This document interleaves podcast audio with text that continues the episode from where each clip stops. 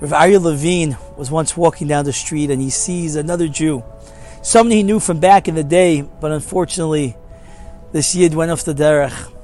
And Rav Aryeh Levine comes over to him to give him a Shalom Aleichem. This other Jew is all uncomfortable and, and he's embarrassed and he's shy. Rav Aryeh says, Everything okay? okay? I just want to say Shalom Aleichem. He says, Yes, I feel so bad. I'm not wearing a kippah. Rav Aryeh Levine looks at him and says, Don't you know? I'm very short. I can't see past your heart. I think sometimes we have to be a little bit short. Not to see past another Jew's heart. Not to look at the exterior, but to look on the interior. That every single Jew has one neshama. We are part of one nation.